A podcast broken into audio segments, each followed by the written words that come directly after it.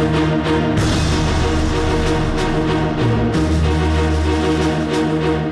Добрий день. Ви слухаєте історичну свободу. 50 років тому Україною прокотилася хвиля репресій. 12-14 січня 1972 року е, комітет держбезпеки УРСР у Києві та Львові арештував 14 осіб. Е, Чому і як це сталося? Про це говоримо із істориком, дослідником діяльності радянських спецслужб Олегом Бажаном. Доброго дня, Олег Григорович. Доброго дня. Я так розумію, що всі ці люди, 14 осіб, які були арештовані 50 років тому, у січні 1972 року, вони перебували під е, наглядом, під ковпаком, як то кажуть, е, радянських спецслужб. І в принципі вони це, мабуть, очевидно, також розуміли. Що ж такого сталося, де вони перейшли ту межу, що КДБ вирішило відстеження за ними їх е, взяти в безпосередню розробку і заарештувати? Якщо ми говоримо е, про персоналії, про тих, хто е, кого було заарештовано е, 12-14 січня і впродовж 1972 року, це були е, фігуранти е, оперативної справи комітету держбезпеки України е, під назвою е, БЛОК. Е, Чому е, ця оперативна справа е, носила назву блок? Тому що по суті комітет держбезпеки, який моніторив суспільно-політичні настрої Української Республіки, помітив блокування звідси назва блок між собою національно свідомих. Інтелігенції, молоді, е, студентів, які між собою спілкуються, які між собою організовують неформальні е, культурні акції і зв'язки. Справа блок велася впродовж 60-х років, але на початку 70-х років вирішили її е, реалізувати. Чому?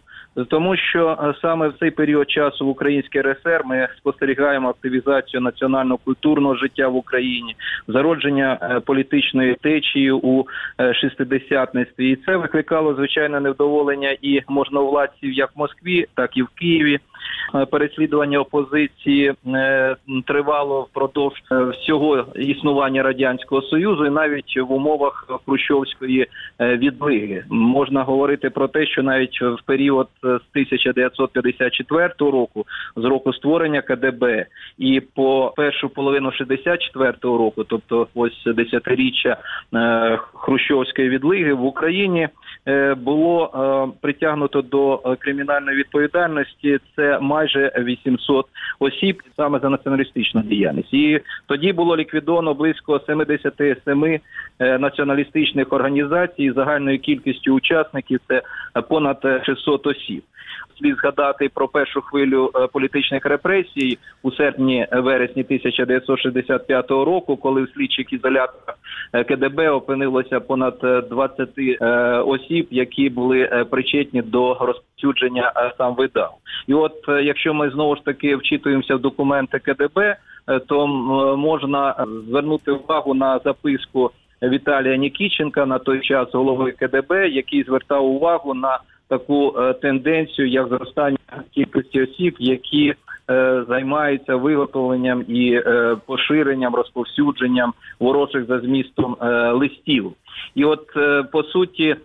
КДБ і ця записка Нікіченка в 69-му році свідчить про те, що незважаючи на рішучу протидію владних структур цим різноманітним формам опору і розповсюдження сам видаву, все одно залишалося такою от непідконтрольною ділянкою фронту для радянських е, спецслужб.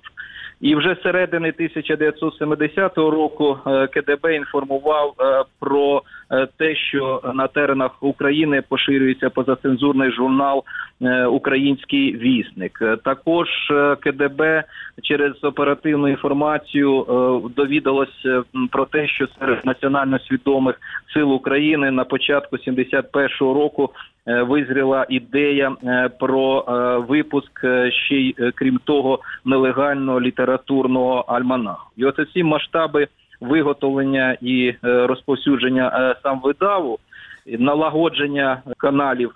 Поширення е, і по суті переправлення цих позацензурних праць за кордон викликало непокоєння, і можна говорити про те, що вже в травні 1971 року було підготовлено п'ятим управлінням КДБ такого звіту розлогої записки про особливості ідейно е, ворожих е, процесів у середовищі е, інтелігенції та молоді. І оця записка вона лягла в основу по суті постанови Політбюро ЦК Компартії України від 27 липня 71 року, де було е, зауважено, що е, слід е, вжити заходів по протидії нелегальному розповсюдженню антирадянських і інших е, політично шкідливих е, матеріалів. І от е, саме е, виконуючи е, постанову е, партійного аеропагу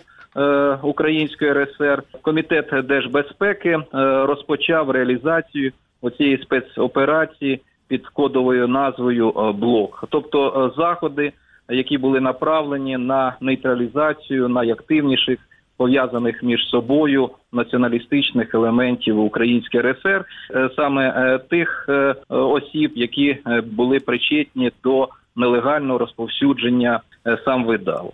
І от на підставі проведених оперативно-розшукових заходів у справі блок у поле зору органів держбезпеки і потрапило в певне коло осіб із Києва, Львова, Одеси, інших міст України. Е, Було встановлено їх зв'язок з дисидентами Москви, е, які були причетні до випуску е, у столиці РСР позацензурного альманаху хроніка поточних подій. Також шукають контактів із єврейськими націоналістами, із кримсько-татарськими автономістами з метою е, створення у радянському союзі масового опозиційного е, е, руху. І от е, в листопаді 71-го року вже комітет держбезпеки СРСР у Москві е, провів робочу нараду за участю представників республіканських органів е, КДБ, і там було схвалено план заходів для припинення ворожої діяльності, е, як там зазначено в документах в лапках учасників демократичного руху. В серпні ще 1971 року було порушено кримінальну справу номер 42 по розповсюдженню на теренах України журналу Український вісник. І вже в останній декаді грудня 71 року новий очільник українського КДБ, це Віталій Федорчук, рапортував першому секретарю ЦК Компартії е, України Петру Шелесту про підготовку операції з розкриття зв'язку націоналістичного підпілля в Україні із закордонними українськими центрами. І от е, саме цю операцію було розпочато е, 4 січня 1972 року, е, коли було заарештовано у поїзді Москва-Прага громадянина Бельгії, студента Ярослава е, Добуша. І от е, саме на базі спостереження зовнішнього, коли Ярослав Добуш зустрічався із е, представниками українського національного руху, і було розпочато арешти саме е, 12-13 січня 1972 року. Чекали такого ось ланцюжка, щоб поєднати, показати в наявності зв'язок між е, так званими відщепенцями в радянському союзі і з е, так званими націоналістичними організаціями е, на заходу. І що цим людям, яких затримували, що їм інкримінували? Це дуже правильне запитання. Що здавалося, якщо е, спочатку їх заарештовували е, в зв'язку зі справою Добуша, і щоб е, пов'язати е, це е, е, контакти із е, там західною розвідкою, то е, по факту е, цим людям Івану Світличному, Василю Стусу е, висували е, взагалі то звинувачення е, у антирадянській агітації і пропаганді. Тобто там не йшлося е, про державну зраду, е, там йшлося дійсно про розповсюдження сам видаву. Найбільше було заарештовано у січні 1972 року. Це близько е, 20 е, осіб, але арешти тривали впродовж всього 1972 і е, 73 е, років. За ґратами е, опинилися, е, окрім е, мною названих, це ще і Іван Зюба у квітні е, 1972 року. Поет Ігор Калинець, його дружина Ірина Калинець, Іван Гель. Е, Це власне представники національно-культурного середовища зі Львова. В квітні 1972 року е, спільними зусиллями Комітету держбезпеки України, а також служби е, безпеки Чехословаччини було по суті припинено канал зв'язку і пересилання антирадянської, як вони писали, агітації до Чехословаччини. Петрушелесту впродовж тільки лютого 1972 року, за моїми підрахунками, було надіслано близько 30 інформацій е, про те, е, як е, відбуваються арешти в Україні і як себе поводять за ґратами е, учасники дисидентського руху в Україні. Під прискіпливою увагою кедебістів перебував В'ячеслав Чорновіл. Йому було у камеру введено співкамерника, який працював на КДБ, і от цей співкамерник е, переповідав е, реакцію е, висловлювання самого В'ячеслава Чорновіла. КДБ впровадив тиск. На цих людей, щоб вони потім написали покаянні листи. Відбувався тиск і на Михайлину Коцюбинську, але вона по суті е, категорично відмовилася співпрацювати з е, слідством.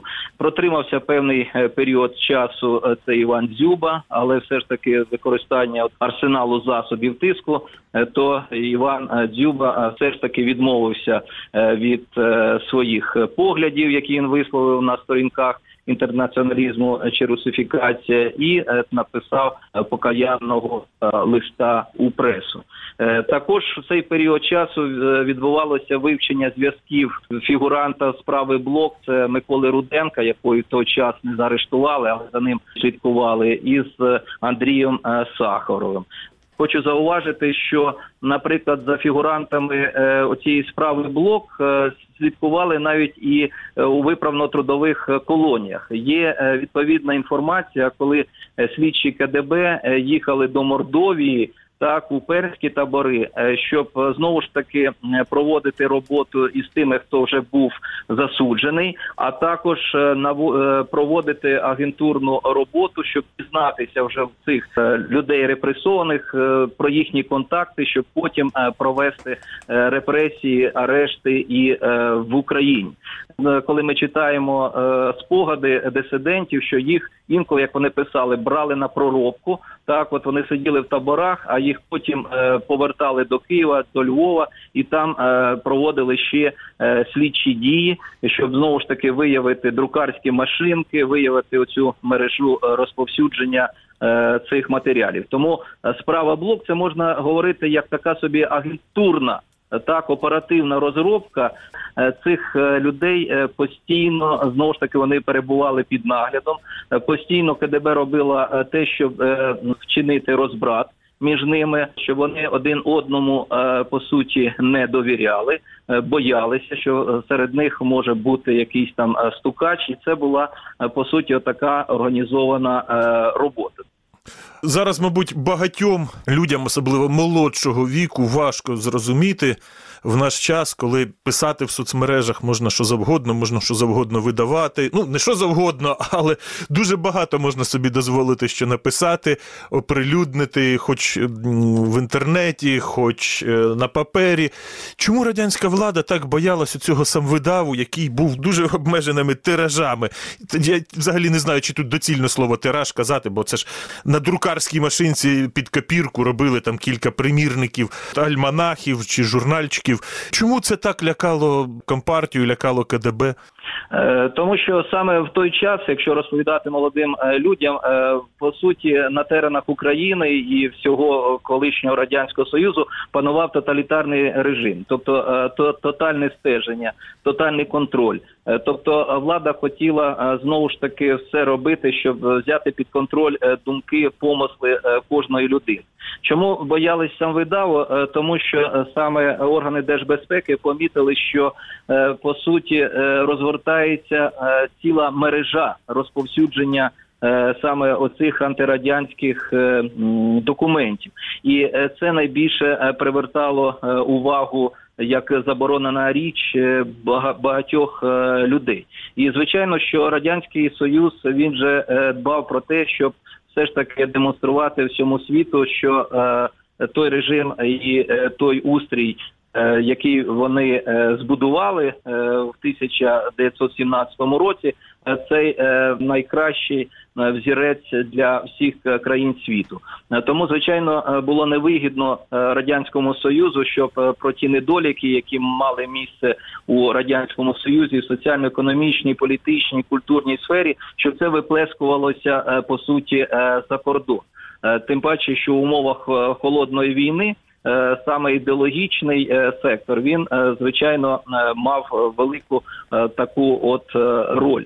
І звичайно, що е, саме на радянському союзу і відповідно е, це радянській таємній поліції потрібно було е, все це припинити, і вони е, прекрасно розуміли, що якщо вони не покладуть край навіть оцим е, паросткам і накодумства, то це може просто-напросто бути колись загрозливим для їхнього становища. Тому ми знаємо, що радянський союз він тримався е, взагалі-то на е, перманентних е, репресіях, на е, державному терорі, і тільки в часи Горбачовської перебудови, коли перестали людей саджати е, у тюрми за свої погляди.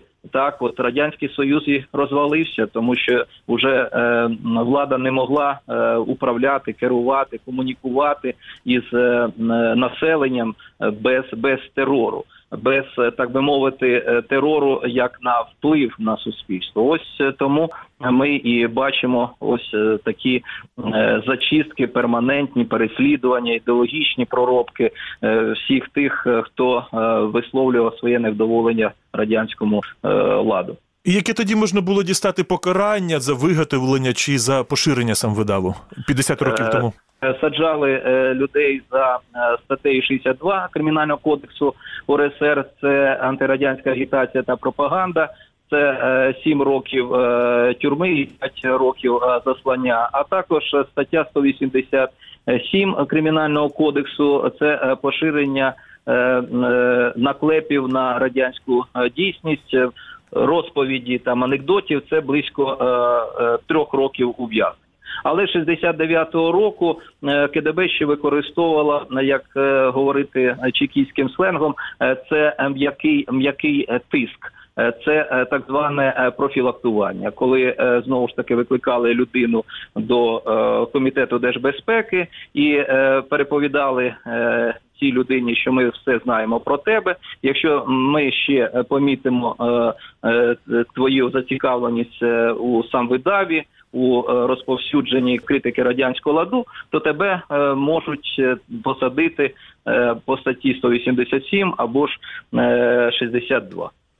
Ну, звичайно, що влада також використовувала і каральну психіатрію для того, щоб зламати опір і, дисидентський рух. До речі, коли ми говоримо про ті сумні події січня 1972 року, то Декількох фігурантів так званої е, справи е, блок е, це е, Василя Рубина, е, Миколу Плахотнюка, е, Леоніда е, Плюща було е, запроторено е, до е, психлікарні. А загалом, е, скільки людей по цій справі от за два роки було піддано репресіям? Ну е, до примусового лікування е, це е, не більше трьох осіб. Якщо говорити про 72-й е, рік, то було е, піддано арештам це близько е, 70 е, осіб. А якщо ми говоримо е, про 72-й і е, 73-й роки, то в цілому це 87 осіб. Хоча у е, літературі, у на засобах масової інформації е, зустрічається цифра е, близько 100. Ну тобто, е, це е, просто-напросто е, заокруглюють е, цю цифру. Але якщо е, дивитися за статистикою, то е, це 87 осіб. Дякую. Це була історична свобода із істориком Олегом Бажаном. Ми говорили про операцію Блок, яку комітет державної безпеки провів проти дисидентів, які дозволяли собі, як на теперішній час, доволі безневинну річ поширювати сам видавчу літературу, яка не проходила радянської цензури. Тоді це доволі строго каралося. Так що давайте цінувати ті можливості, які ми маємо зараз. Передачу провів Дмитро Шурхало. На все добре. thank you